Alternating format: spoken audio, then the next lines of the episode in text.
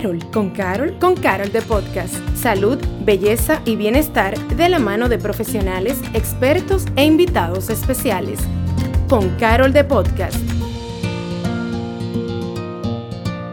Súper felices de darte la bienvenida una vez más a Con Carol de Podcast. Hola, soy Patricia Luciano, soy tu host y estaré acompañándote en este nuevo episodio donde estaremos hablando no solo de historias fantásticas, sino de mujeres increíbles y poderosas quienes están cambiando el mundo una persona a la vez, una historia a la vez.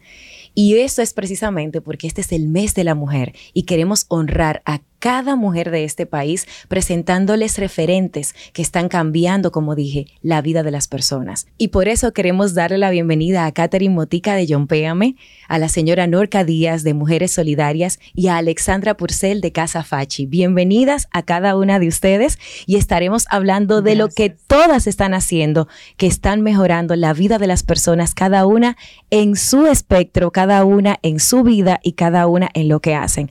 ¿Con quién voy a empezar? Vamos a ver quién va a ser mi primera víctima. Vamos a empezar con Katherine, que está ya como escondida, que no le gusta hablar mucho. Katherine, ¿cómo empezaste? Péame y todo este movimiento que ha sido tan, tan importante para la vida de las personas. Gracias ante todo por invitarme. Eh, realmente John empezó siendo un proyecto eh, de tecnología. Nosotros empezamos un evento llamado Startup Weekend.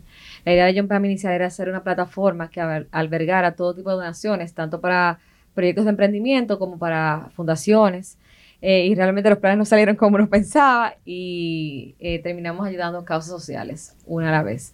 nuestro primer caso fue de un señor que nos llegó de una, de una fundación pequeñita el señor se llamaba Pelú y básicamente él había sido atropellado eh, y estaba en unas condiciones muy deplorables. Él salía a vender raíces para sus nietos, huérfanos de padre y madre, y él fue nuestro primer caso y recaudamos para hacerle su vivienda. Y así empezamos nuestro, a hacer los casos, como que uno al mes, luego y así sucesivamente hasta lo que somos. Cuando, aunque vamos a volver contigo, pero más o menos cuántos casos llevan al mes ahora, partiendo de ese primer caso que, eh, mira, realmente el conteo va variando, tú sabes, eh, mes por mes, pero realmente ya, ya, llevamos más de 700 casos. ¿Al mes? No. Ah, por mes trabajamos 10 casos y, y desde que empezamos hasta ahora más de 700 casos resueltos. Wow. Doña Norca, cuéntenos entonces, ¿qué es esto de Mujeres Solidarias y cómo llega usted a esta, a esta iniciativa? Hola, buenas.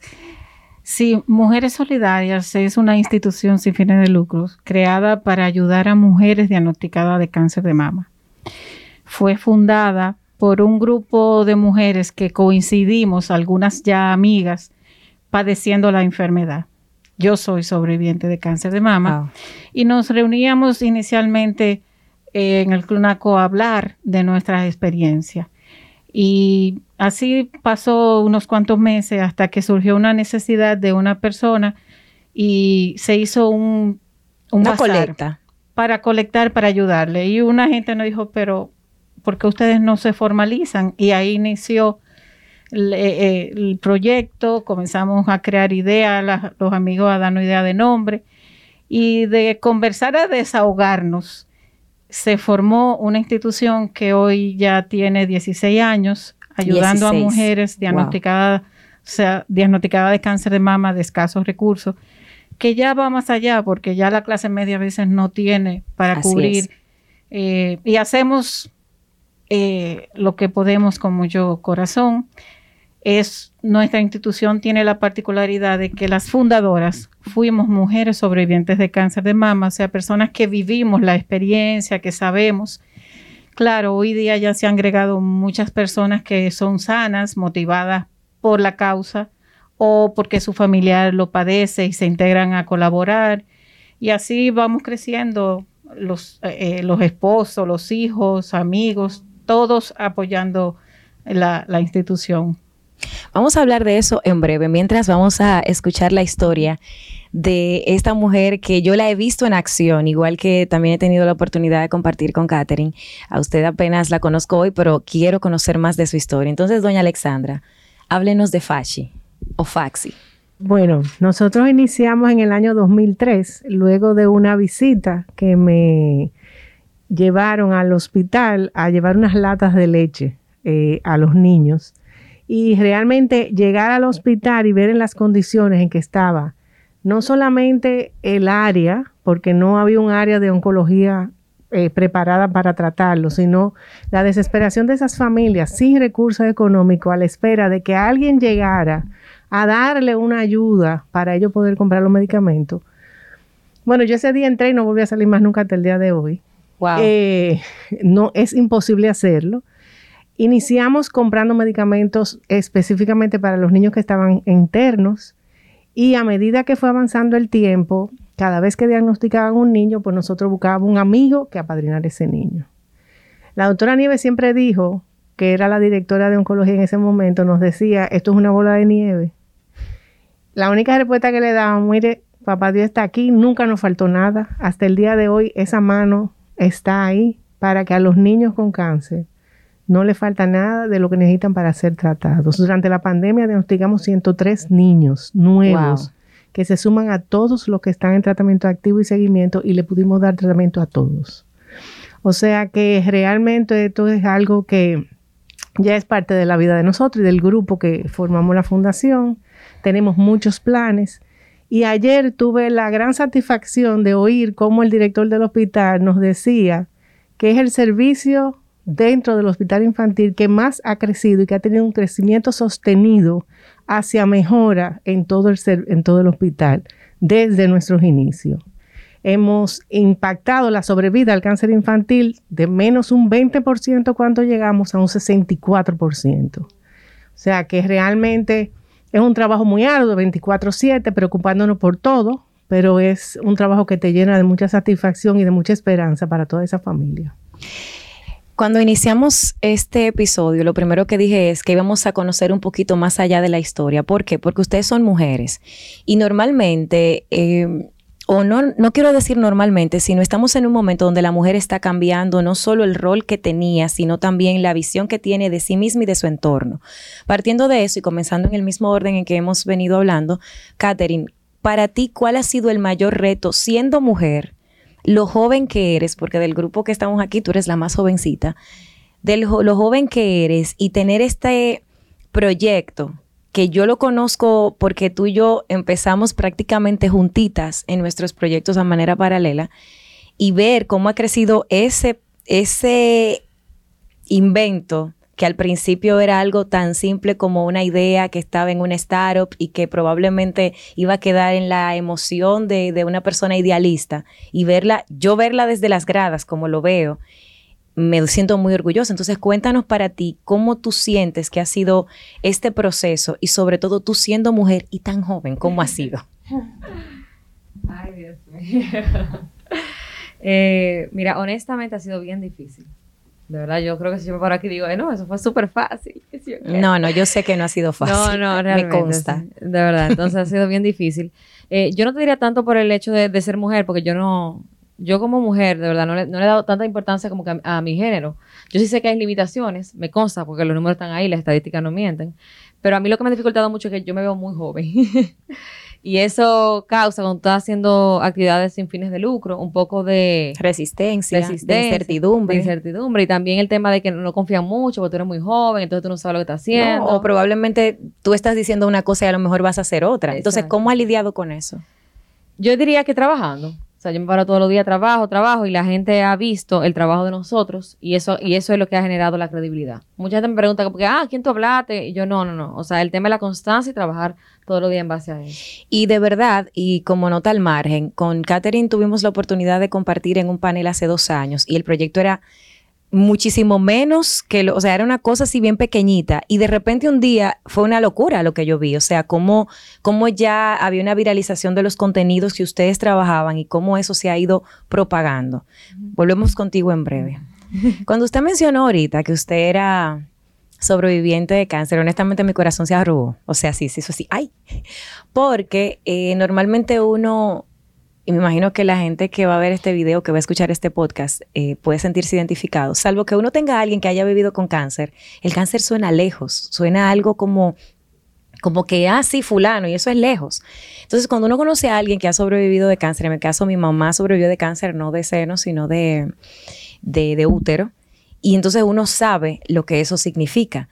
Para usted ahora que está del otro lado, que es una guerrera que, que está dando la batalla y que está colaborando desde la perspectiva de apoyar a otras que están pasando por eso. ¿Qué tan importante es eso que usted vivió para apoyar a esas otras mujeres? Mm, yo nunca pensé que podía eh, realizar este tipo de actividad en mi mundo que vivía antes del cáncer. Ha sido una experiencia muy satisfactoria. Yo, a mí me acaban de diagnosticar que me volvió el cáncer nuevamente. Perdónenme. No, no, no, tranquila. Realmente no quise cancelar el proceso, pero recién el viernes me lo informaron. Y que es, eh, es difícil, pero es posible. Durante el proceso de manejar la institución, una de nuestras fortalezas siempre ha sido que al ser sobrevivientes, podíamos colaborar con otras mujeres y ellas no veían bien y ayudando a otras personas eh, con la situación les daba fuerza a esas mismas personas. Eh, es algo que le cambia la vida a uno en positivo. Importante la actitud que tú tomes al momento de enfrentar la situación Hemos tenido amigas, hemos tenido pacientes que se han ido, que no han podido sobrevivir, pero ha sido más positivo que negativo. Es, sacrificado, es triste porque a veces te llegan pacientes con una solicitud que para ti es imposible llevarla, ayudarle económicamente porque el cáncer es muy costoso. Claro. Eh, pero hemos salido adelante. Bueno, o sea, realmente eh, gracias por estar aquí, gracias por compartir el testimonio. Y en nombre de todos los que estamos aquí, de Carol, más allá de darle las gracias por estar aquí, es, es recibir con amor ese testimonio de valentía y de entrega. Y, lo, y de verdad, más que felicitarla, es aquí estamos y para lo que usted necesite. Gracias, sí, yo sé. Doña Alexa. verdad, perdona, eh, yo, una de las cosas que, o sea, durante los 16 años que llevamos Red Solidaria, el grupo disfruta mucho cuando logra en una actividad benéfica recaudar fondos y poder ayudar a esas mujeres. Son muchas de ellas no tienen ni para el pasaje para ir a buscar la ayuda. Es poco lo que hemos podido dar eh, eh, en números porque es que es muy costosa, pero al final es muy satisfactorio es muy gratificante para uno cuando uno puede ayudar. Mire, si algo yo sé es que yo sé que hay mucha gente que necesita ayuda, pero cuando se cambia la vida de una persona ya se cambió una vida. Exacto. Entonces no es que es la responsabilidad de ninguna de ustedes, ni de sus movimientos, ni de sus empresas, ni de sus, ni de lo que ustedes hagan, cambiar el mundo completo. Con que cambien una y con que ayuden a uno, ya se está logrando el objetivo. Entonces, esa, esa, esa debe ser la visión, una persona a la vez. Sí, así es. Doña Alexandra, hábleme de esa historia de ese niño que yo sé que la marcó y que todavía hoy la motiva. Bueno, son varios, pero eh, hubo un caso muy especial de un niño que me imagino que te refieres a ese primer caso que tuvimos dentro de los primeros ocho niños que tuvimos en el hospital, que un día regresando de la romana lo encontré en la carretera eh, donde su papá lo montaba en una guagua para que él llegara solo un domingo a dormir en un cartón en el hospital para poder tener una cama al otro día. Una madre lo esperaba de otro paciente y se ocupaba de cuidarlo hasta que le dieran una cama el lunes por la mañana. A partir de ese momento, mientras yo pude ir a la romana los fines de semana, yo traía a ese niño al, cada vez que podía al, hospital. Eh, eso nos motivó no solamente a hacer lo que es Casa Fácil, para darle acogida gratuita, alimentación y soporte psicosocial a los niños, sino que nos motivó a empezar a involucrarnos más dentro del hospital, porque esto se, esto se convirtió de ser una ayuda eh, de caridad de entregar una fundita de medicamento a realmente ser un programa de atención al cáncer infantil de, manera integral. Eso fue lo que nos motivó a nosotros a empezar a investigar, a hacer alianzas, a capacitar el personal médico, a buscar más enfermeras, a tener ahora mismo, en el día de hoy nosotros tenemos 23 personas incentivadas dentro del hospital para que esos niños tengan atención 24/7, a tener esa casa de acogida donde los niños reciben todo lo que necesitan para estar cerca del hospital, a que durante la pandemia a ninguno de esos niños se le paró el tratamiento, ni se les dejó abandonados, ni se les dejó montar en un carro público. Sencillamente porque ese niño nos demostró que no era llegar al hospital y que nosotros tuviéramos esa funda de medicina. Era que él necesitaba una atención más allá. Y hacia allá vamos. O sea, queremos seguir creciendo como proyecto y ocuparnos de que esa familia que realmente se afecta completamente cuando un hijo tiene cáncer, puedan recibir las ayudas necesarias para cuando se termine el proceso del tratamiento, esa familia esté completa y pueda seguir adelante. Te toca tu turno. o sea, aquí, aquí estamos llorando todas. Entonces, cuéntame la historia, vamos, Catherine, dime esa historia. Son muchas, pero dime una. Ay, Dios mío, yo, hay que parar de llorar en todo momento de la vida porque no se puede y uno, no llora. Mira, realmente son muchas, como tú dices, las que más me... que han sido momentos bien difíciles. Mira, yo creo que los momentos, los dos momentos más, tristes y más difíciles para mí de, historia, pero conmovedora realmente, mira, nosotros tuvimos un caso, eh, nosotros tenemos un segmento con esta noche María Cela, y tuvimos un caso de un papá que nos llegó de emergencia. Nos lo pasó incluso el, el despacho de la primera dama anterior que ellos no, no tenían los suficientes recursos para poder pagarle la operación a ese señor. Entonces, él era, él era un padre y él tenía un tumor pequeño que a medida que fue pasando el tiempo fue creciendo, creciendo, creciendo, creciendo. Y ya le estaba presionando los pulmones. Nosotros realmente recibimos el caso tarde. Y yo creo que ya yo no lloro porque realmente las lágrimas ya, con ese caso, yo de verdad quedé destruida en ese hospital cuando pasó eso. Pero nosotros, fue como que el caso que nosotros recaudamos más rápido, porque lo recaudamos una semana. Eh, él necesitaba casi un millón de pesos eh, para, para ser operado. Y cuando lo iban a ingresar a operar, él se murió. Realmente. Entonces, sí. Entonces, sí, eso fue muy, muy, muy fuerte. Ese fue, ese fue uno de los casos que, hablando de cáncer, realmente, yo realmente le tengo odio a su enfermedad. Disculpen, eso con eso, pero es un odio. Porque es que yo, yo he visto muy de cerca cómo una persona, o sea, cómo se van la gente, cómo se va, cómo se va de verdad. Y es como tú dices, la actitud, uno siempre positivo y todo eso. Pero cuando un familiar se va, cuando un amigo se va de, esa enfermedad, tú sabes, o sea, uno no sabe ni siquiera. Cuando yo veía a esas niñas, mira, porque te queda, nosotros nos quedamos dando el seguimiento a las causas, tres meses, seis meses, un año, yo no voy a llorar. Y, y tú, yo veía a esas niñas y de verdad, vieja, mira, de verdad, uno no sabía qué decirle, ¿tú entiendes? Porque tú no puedes nunca reemplazar un papá, tú nunca puedes reemplazar una mamá. O sea, son cosas que tú no, sea, que ese, fue uno de los casos que me marcó. Y uno y el recientemente, ya para hacer el eh, corto la historia, fue, y cambiando ya saliendo del, del, cáncer, fue el caso de la señora, la abuela que perdió a su hija porque la violaron y la mataron así frente a su casa, el caso de Perla.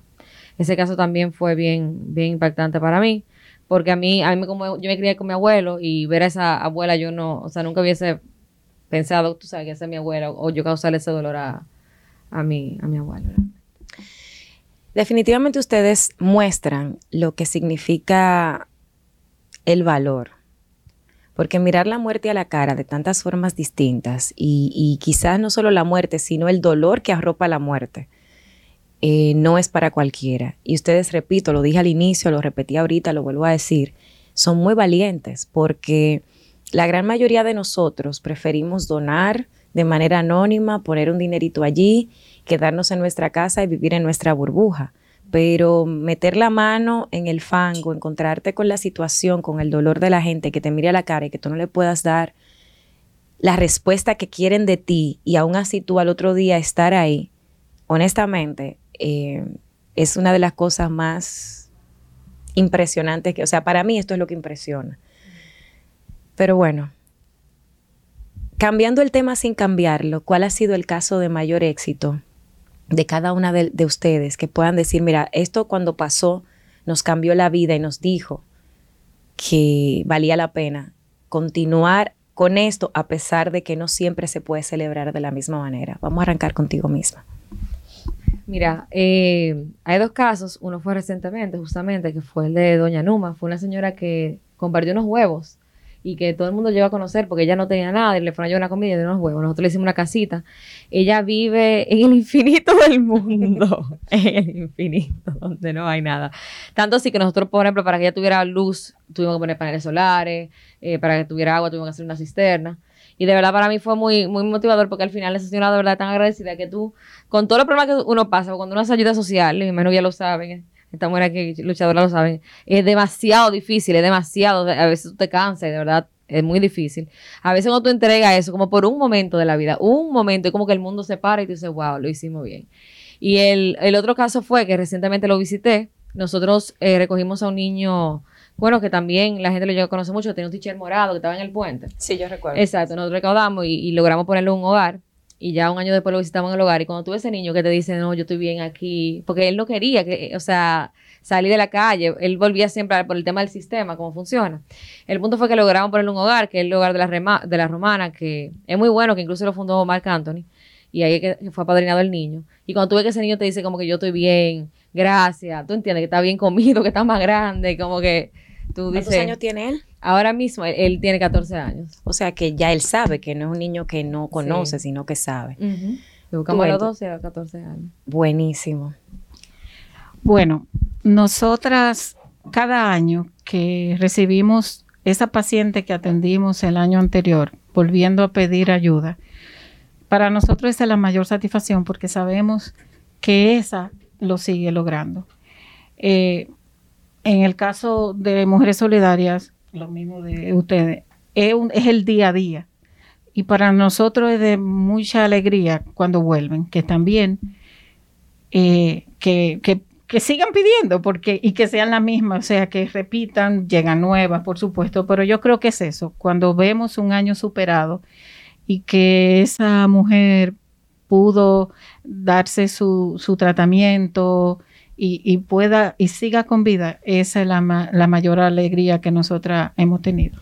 ¿Y hay alguna historia quizás de alguien que usted dice, wow, nosotros pensábamos que esta persona no, no, le iba, no iba a poder lograrlo y de repente se la siguen encontrando, sigue yendo y que ustedes la celebran cada vez que va? Eh, específicamente no hay un caso así tan grave. Okay. Eh, lamentablemente hemos tenido eh, casos tristes de personas que tenían más de 20 años luchando, 10 años y, y, se pierden. Pero yo creo que es más las que sobreviven, las que están reaccionando y respondiendo a su tratamiento y siguen adelante. Bueno, tenemos un caso muy particular, eh, o yo tengo, de una amiga muy querida que tiene, eh, tuvo una reincidencia del cáncer y es un, ella es una victoriosa, o sea, es un cáncer muy delicado, inoperable, y gracias a Dios responde a su tratamiento. Y, y esa es la satisfacción de nosotras. Ella, eh, cada día tú la ves y tú dices, tú no tienes cáncer, tú no te enfermas, o sea, porque no le ves. Qué bueno. Y es un cáncer muy delicado, pero así hay algunas pacientes que, que siguen el día a día. Hemos perdido muchas que tenían muchos deseos de vivir y sobre todo es a veces la, la falta de, del recurso para en su momento no la tuvo a tiempo y se pierde, pero es malas satisfacciones de, de esa mujer que sobrevive y responde positivamente a su tratamiento. ¿Y aquí? ¿Cuál es ese caso? Yo sé que hay uno en específico, lo, lo celebramos una vez eh, en uno de los de las tarimas de no en el comercial de, ah, de, de Color Vibe donde hubo un chico que yo lo recuerdo como si fuera ahora, que él fue el guerrero, que fue para el guerrero del color. Uh -huh. eh, quisiera que contara esa historia y si hay alguna otra, pues bienvenida, pero la de Francisco que me marcó tanto, me encantaría que la gente la conociera. Bueno, eh, yo te voy a comentar, o sea, en el caso nuestro, gracias a Dios, tenemos muchas historias de éxito. Eh, y, y, sobre todo, mira, primero comenzando con Casa Fácil. Vamos a hablar primero de lo que es lo que se le da a los pacientes. Casa Fácil fue una, una obra que cuando comenzó, la cantidad de veces que nosotros nos vimos dispuestas a parar la obra y que cuando tomábamos la decisión no pasaba una hora y había una llamada donde nos llegaban los recursos que necesitábamos sin haberlos pedido. Eso es algo que te digo que nos motiva cada día a seguir adelante porque nos sigue pasando. Eh, en relación a los pacientes, son tantas las cosas que podemos decir que hemos vivido eh, de alegrías, tantas, hay, siempre hay tristezas, pero tantas alegrías, tantos pacientes que se han curado. Eh, en el caso especial de Francisco, Francisco sigue bien, gracias a Dios. Ese es un carpetoso, o sea, un sobreviviente carpetoso que ya es, adulto, realmente, es adulto. intenso. Y en aquel momento, como guerrero del color, él participó cuando finalizaba el tratamiento. No te puedo negar que para mí eh, había, yo tenía mucho temor. Nosotros eh, en muchas instituciones se celebra el último día de la quimio. Nosotros no celebramos el último día de la quimio porque a los niños se le dan, digo, a, todo el mundo en general, pero se le dan cinco años de seguimiento. Y el miedo de nosotros es que ese paciente, después que tú le dices y le haces una celebración de no more quimio, entonces vuelve y recaiga. Claro. Pero eso, o sea, no podemos criticar a quien lo hace. No, y cada quien lo ve desde una perspectiva diferente. Exacto. Entonces, que ese temor realmente lo tuve y que hoy Francisco es un joven eh, que está estudiando, trabajando, dando carpeta, que, nos mantenemos al habla con los papás, que, es carpetoso, de verdad. Eso para nosotros es, es una historia de éxito, pero hay otra historia de cuando nosotros comenzamos, de uno de los primeros muchachos que tuvieron en el hospital, en la época en que realmente era con las uñas que trabajábamos la fundación y el hospital, porque no había lo que se necesitaba. Y Rafael era un paciente que la mamá lo había vendido todo para poder atender al muchacho hasta que llegó fácil. Y Rafael lo dan de alta, pasa el tiempo, lo damos sobreviviente, lo celebramos, o sea, y un día, un 23 de diciembre, me llama por teléfono y me dice, madre, eres abuela. Oh my God. Esa no es la, ese, fue el primer nieto. De ahí en adelante ya tú sabes lo que ha pasado. O sea, tenemos muchos nietos. En el caso de Francisco, eh, el guerrero del color, ¿verdad? A mí lo que me impresionó, y por eso lo recuerdo como si fuera ahora, porque estamos hablando de que se hizo una campaña en un momento determinado, porque todos los años, eh, hasta la pandemia, se realizaba, no sé si se va a seguir realizando, pero se realizaba la, la carrera del Color Vibe 5K siempre en beneficio de la Fundación de Amigos contra el Cáncer Infantil. Y todos los años se hace una campaña diferente. Entonces, ese año había que ir a un sitio recóndito a filmar donde además todo era mucha gente, no eran solamente como niños eh, que habían o que estaban padeciendo cáncer, sino digamos que otros talentos que iban a estar haciendo como una especie de, de, de escena, etc. Lo importante es que este chico le tocaba decir un discurso. Y honestamente, él decía el discurso para el comercial y cuando tú ves ese comercial, esa pieza, tú la ves. O sea, tú te das cuenta de, lo lleno de vida que estaba ese niño y él estaba en ese momento con cáncer. Eh, se hace la campaña y el día del lanzamiento lo invitan. Y él otra vez vuelve y motiva todavía, o sea, y tú lo estás viendo ahí, o sea, estás viendo una persona con su cabeza rapada o, o, sea, sin cabello, lo estás viendo delgado porque físicamente sabemos que el cáncer tiene mucha, mucha repercusión, deja mucha repercusión en el cuerpo. Sin embargo, la energía, la alegría, la vida que emanaba de ese chico a mí me marcó para siempre. O sea, porque yo dije, wow, una persona que uno sabe, que uno lo sabe, que está pasándolo físicamente mal, sin embargo tenía todo el mundo motivado, eso realmente era digno de mencionarse. Tú sabes que una de las cosas que realmente a nosotros nos motiva también mucho es el tú lograr la tranquilidad de esas familias. Eso que tú dices, Francisco, para nosotros es algo tan importante, porque lo que nosotros no, nos, no podemos soportar es ver una familia que llegue a casa fácil o que llegue al hospital y aquella angustia de, primero, yo le digo a todo el mundo, cierra los ojos, imagínate que te estén dando el diagnóstico de que tu hijo tiene cáncer. Eso es lo primero. O sea, es un, un oscuro todo. Lo segundo, no tengo recursos. ¿Qué voy a hacer? ¿Cómo voy a dejar a mis otros hijos? ¿Cómo yo voy a hacer esto? Entonces, cuando, cuando esa familia, que gracias a Dios hemos podido empezar a lograr que inmediatamente a ese niño se le diagnostica, a las dos horas le estamos dando tratamiento, pero inmediatamente se le dice el diagnóstico, inmediatamente en el hospital le dicen, pero no se preocupe porque usted va ahora a casa fácil, se registra y usted va a tener todo para comenzar inmediatamente. O sea, nosotros no esperamos ni siquiera que el seguro mande los medicamentos, nosotros empezamos inmediatamente y después el seguro llega se sigue usando. ¿Entiendes?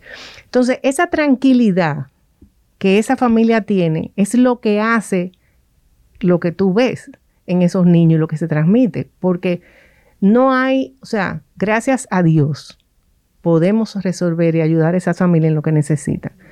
Con el tema de la sangre, es todavía la lucha que tenemos más grande. Ahora mismo estamos empezando a preparar jornadas de nuevo de donación de sangre. Pero es lo que nos motiva, porque cuando era la sangre, nos pasábamos hasta la una de la mañana dando vueltas, buscando sangre por toda parte para resolverle a la familia. Porque o sea, es imposible tú dejar a una familia sufrir, eh, aparte del sufrimiento de tener ese niño en una cama. Volvemos a rescatar el tema de que todas aquí somos mujeres y de que ustedes son mujeres liderando proyectos que tienen mucha responsabilidad. ¿Qué tan? Yo sé que ya Catherine me respondió diciéndome que, que la, el ser mujer no necesariamente ha sido como determinante. Sin embargo, ¿en qué sí ha sido bueno el, digamos, el ser mujer para llevar a cabo este tipo de causas, porque realmente, así como tenemos retos, hay que reconocer también que hay cosas que por ser mujeres de repente han sido relativamente, no voy a decir más fáciles, pero sí más suaves. Entonces, Catherine.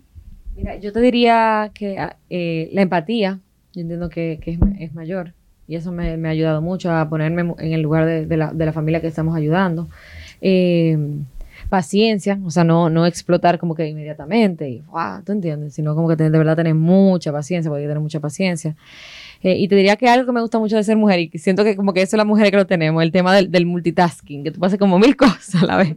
Increíble, mil cosas a la vez. Y, y yo, yo tengo, o sea, yo tengo empleados, ¿verdad? Que son que tú no puedes. Es como que tú te enfocas en mil cosas y yo eh, como que en una, ¿tú entiendes? Entonces, eh, en base a mi experiencia de ser mujer, yo diría que esas son esas tres cosas. Y yo que te conozco, sé que esas tres cosas realmente tú las has sabido aprovechar, porque volvemos al punto. O sea, el tú ser mujer y tú tener que tener la paciencia, como nos tocó en un momento determinado, que cuando yo la conocí ella no era tan paciente, pero ella ha ido evolucionando porque la gente madura, señor, la gente mejora. Esa es una cosa. Lo segundo es que también mencionaste empatía lo cual definitivamente para lo que tú haces es sumamente importante. Y luego está lo que tú mencionas que es el multitasking. No es que necesariamente seamos multitasking, es que ellos son ellos tienen menos, o sea, no es que nosotros tenemos más, es que yo creo que ellos tienen menos, pero no me maten los varones. ya, perdón, me devuelvo. Entonces, ¿y a usted? Bueno, yo diría, las mujeres somos muy persistentes. Eh, y podemos convencer, o sea, tenemos las herramientas que en el momento adecuado y eso es una ventaja de ser mujer. Eh, además, mucha gente no le gusta decirle que no a las mujeres. Y, es pidiendo que estamos. O sea, quizás yo no vaya, ni ninguna de nosotros vaya al donde el vecino, dame algo para mí. Pero cuando tú pides para otro, eh, tú lo consigues más fácil. Pero yo creo que las mujeres tenemos ese poder de convencer. Y nos ven, pero ella trabaja, eh, es mamá, es esposa. Eh, en mi caso, yo vivo, mi mamá vive conmigo y cómo puede y cómo yo le voy a decir que no. Y eso ayuda mucho. Realmente yo creo que sí que es una ventaja. Y yo estoy tan de acuerdo. Hay que saberla aprovechar. Hay que saberla, pero es verdad lo que usted dice. Nosotras somos muy dadas a pedir para otros y lo hacemos con muchísimo más fuerza, esfuerzo, dedicación y ahínco que cuando es para uno mismo. Entonces yo creo que por eso también esa capacidad, cuando uno como mujer la usa, para ayudar al otro. Entonces como que se, como que se explota su máxima expresión. No, y, y, muchas veces, sobre todo, aunque sean mujeres, cuando te ven a ti y dicen, o sea, ellas de una vez se ven en el espejo y piensan, contra, le puede ser mi mamá, mi hermana. Y es una ventaja definitivamente, eh, ayuda mucho y no sé qué tenemos las mujeres, que tenemos un poder de convencimiento, que envolvemos. Eh, no, es, no es fácil, no es fácil, eh, porque todavía a este pueblo le falta mucho el dar, el dar sin recibir. Le falta mucho. Eh, pero se, hace camino al andar. Y, y, yo confío. Yo, la experiencia que he tenido es ver muchas veces personas de escasos recursos, queda más fácil de lo que tienen, lo mucho o lo poco, eh, que gente que tienen quizás muchos recursos. No se le puede cuestionar porque la gente da lo que quiere o lo que puede, pero como pueblo, eh, siendo lo más cariñoso, porque los dominicanos somos los más cariñosos, los más acogedores, pero todavía nos hace falta e, e, ese dar sin esperar nada a cambio. Amén. Alexandra. Bueno, mira, yo estoy muy de acuerdo en lo que ellas dicen. Eh, nosotros somos muy persistentes, nosotros sabemos convencer, pero nosotros somos muy soñadoras. También. Y, los hombres realmente, no estoy hablando mal. No, no, no, aquí nadie habla, aquí no hablamos mal de los, varones. En su preocupación de que son proveedores por el tipo de la, de la cultura, eh, el hombre es más, eh, según ellos, más realista. Así es. Entonces, yo creo que eso nos ayuda mucho. A mí una persona me dijo antes de ayer, es que los ojos suyos están brillando tanto que eso hay que hacerlo, lo que usted me está pidiendo. O sea, tú llegas y, y, y, y la mujer sabe cómo transmitir hacia dónde tú quieres ir, qué es lo que está pasando. Cuando tú involucras tanto en una causa y tú entiendes eh, eh, eh, lo que tú quieres lograr y lo que el impacto que tú estás teniendo en algo, y aparte de eso, muy importante, ser transparente en todo lo que tú haces, eso ayuda a que la gente se ponga contigo donde tú quieres y lo convenzas. Fíjense qué interesante, los valores que como mujeres ustedes han utilizado para llevar adelante cada uno de los proyectos. Eh, persistencia, escuché persistencia, escuché soñar, escuché, tú mencionaste empatía, que son cosas que cuando uno los pone al lado de la palabra mujer como que va muy bien. Y yo me siento muy honrada, orgullosa y feliz de tenerlas a ustedes aquí y, en representación lo digo de Carol, de Farmacias Carol, porque yo creo que de por sí la farmacia tiene un nombre de mujer, o sea, que ya de por sí hay como esa, esa conexión. Entonces yo creo que cuando uno tiene la oportunidad de conocer personas, como yo dije al inicio, que están cambiando vidas, o sea, yo creo que no hay un regalo más bonito que ese, que el de cambiarle la vida a las personas, no por, no por lo que recibimos, sino por lo que damos. Antes de irnos, me gustaría muchísimo que cada una de ustedes nos cuenten hacia dónde dirigen cada uno de los proyectos, qué es lo que viene para cada una, porque creo que este es el momento donde podemos aprovechar esta plataforma para que también invitemos a las personas que van a escuchar, que van a ver este episodio, a que se unan a cada una de las causas que ustedes están motivando, que están llevando y que ustedes definitivamente representan con tanta, con tanta elegancia y orgullo. Eh, empezando por mí, ¿verdad? Por supuesto. Ay, qué divertido todo. Mira, realmente. No, mira, antes de todo, ¿verdad? yo quisiera agradecer, tú sabes, a todas las personas que, bueno, que nos escuchan y que también han aportado a nuestras causas, de verdad. Nosotros solamente llamamos la ayuda, no, no, no es posible sin el apoyo de ellos. Eh, y qué te digo, yo quisiera como poder llevar el proyecto, ayudar a más personas, eso es lo que yo, me preguntan como que yo quiero ayudar a más personas. Ahora mismo, como te dije, ayudamos a un aproximado de 10 familias al mes. Queremos ¿Y poder qué aumentar a... tú necesitarías, por ejemplo, para, para aumentarlo a 20? no sé, pero cuéntanos. Todas. Habla. Todo es fondo. Sí, pero pide por tu boca, nadie sabe. y si aquí está el multimillonario que va a decir, vamos a coger, o sea, yo no lo sé.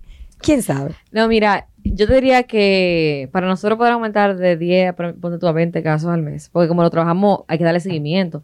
De verdad, yo quiero más que recursos, yo quiero encontrar más personas, eh, personas. comprometidas, tú sabes, eh, se cuentan realmente. Nosotros somos un equipo pequeñito y me ha dado mucho trabajo armar ese equipo, por el tema de que a veces eh, los jóvenes, bueno, realmente somos un grupo de jóvenes, entonces quisiera encontrar más jóvenes comprometidos, entender de que trabajan para una fundación, que esto es sin fines de lucro, que tú entras aquí y aprendes, pero tú, yo creo que el mayor regalo, más que cualquier otra cosa, es el tema de tu poder ayudar.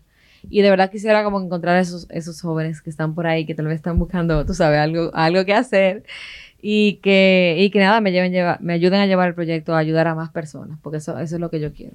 Amén. ¿Y allá? Bueno, Mujeres Solidarias, eh, además de dar aporte económico para los tratamientos, con la limitación de las posibilidades, también damos terapia psicológica.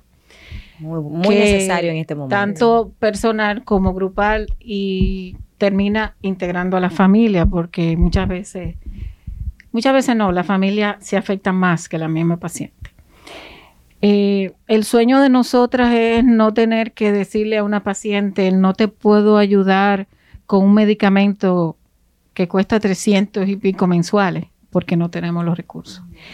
Por ejemplo, esta pandemia que no pudimos hacer, nosotros hacemos cinco actividades para recaudación de fondos, no pudimos hacer ninguna por la pandemia. Estuvimos trabajando con lo que teníamos generado a la fecha y el aporte que nos da el Estado no es mucho, pero ayudó, eh, que son 50 mil pesos mensuales. Eh, mi sueño es que ellos nos puedan dar un millón mensual para poder ayudar a todas los que entran a pedir ayuda. Eh, y seguimos trabajando, inventando actividad para ver cómo recada fondos, porque este otro año que se proyecta no, no vamos a poder hacer actividades de recaudación de fondos. Pero hemos podido seguir ayudando a esas mujeres y ese es mi sueño, que todo el que entre por esa puerta se le dé todo lo que pide, no tener limitación. Amén. Doña Alexandra. ¿Qué te digo? Dinero, recursos, gente, mira, eh, vamos a ponerte que no vamos a hablar de dinero. El sueño de Fasi es, eh, y está trabajando para eso, varias cosas. Nosotros, hay un compromiso como país eh, con la Organización Mundial de la Salud eh, para alcanzar una meta en el 2030 de que en todos los países del mundo se puedan curar hasta un 60% de seis tipos de cáncer de la niñez donde a pesar de que nosotros tenemos un buen índice de sobrevida, no es en esas mismas patologías, son en otras patologías. Nosotros tenemos que lograr alcanzar esa meta. Para alcanzar esa meta, nosotros tenemos eh, un proyecto, un sueño de hacer un gran centro oncológico pediátrico de, de referencia regional. Es algo que prácticamente está en sueños, en, inicios. Pero eso, eso es hacia donde nosotros queremos eh, llegar. Eh, eh, hacer de, ahora mismo trabajar con el Robert Reed para empezar a, capacitar más, más y especializar más médicos, más enfermeras en el área de oncología pediátrica que es tan importante, colaborar con ese proyecto. Y, nada, y seguir salvando vidas, porque el cáncer infantil se cura en los países desarrollados llegan a un 90% de, de, Entonces hay que trabajar una campaña de concientización bien grande a nivel nacional, hay que involucrar las atenciones primarias, hay que educar muchos médicos. Entonces trabajar, lograr, oye, con, con que podamos lograr aumentar los casos de niños con cáncer que no se están diagnosticando ahora mismo por el desconocimiento de las mismas unidades, de los mismos médicos eh, que esos casos no lleguen a tiempo, que podamos seguir curando más niños, con eso nosotros nos sentimos pagos, porque yo creo que con eso viene de la mano todo lo que nosotros necesitamos eh, y todas las actividades y todo, y todo lo que se necesite para que nosotros tengamos siempre los recursos a la mano. Pero lo más importante es comenzar con ese proyecto de que haya una campaña nacional de detección de cáncer infantil, de que se haga, se, se, implemente o se empiece a implementar un plan estratégico de cáncer infantil que tenemos, que ya fue entregado. Ese, yo creo que por ahí, porque siempre hay que comenzar eh, en proyectos como este, donde es una enfermedad que no es tan conocida o que no se le había dado la importancia que realmente tiene, es comenzar de, de abajo para poder decir que en el, al 2030 nosotros hemos logrado cumplir eh, con los objetivos que se ha tratado eh, a nivel de la Organización Mundial de la Salud. Bueno, yo no sé ustedes, en casa, en la computadora, en el celular, en el podcast, donde sea eh, que tú estés escuchando o viendo esto, pero de verdad este ha sido un episodio lleno de muchas emociones. Gracias a cada una de ustedes, no solo por estar aquí, sino también por compartir sus historias, pero más allá que de eso, por entregar su tiempo, que es lo más valioso que un ser humano tiene, por los demás. Gracias en nombre de con Carol de Podcast, gracias en nombre de todo el equipo. Felicitarles. Yo sé que este, este tipo de acciones no es para felicitar, sino más bien para honrarlas, pero felicita, felicitarlas porque tener el corazón lo suficientemente grande como para uno mirar más, más allá de las necesidades personales, las de los demás. Eso yo creo que hay que celebrarlo con confeti y fuegos artificiales. Así que gracias por estar aquí, gracias por compartir todo, gracias por abrir sus corazones, por permitirnos viajar un poco a cada una de las historias que cada una de ustedes llevan a cuestas. Y a ustedes por escucharnos, gracias por ser parte de Con Carol de Podcast. Nos encontramos en un próximo episodio. Gracias por acompañarnos a Con Carol de Podcast. Nos escuchamos en un próximo episodio.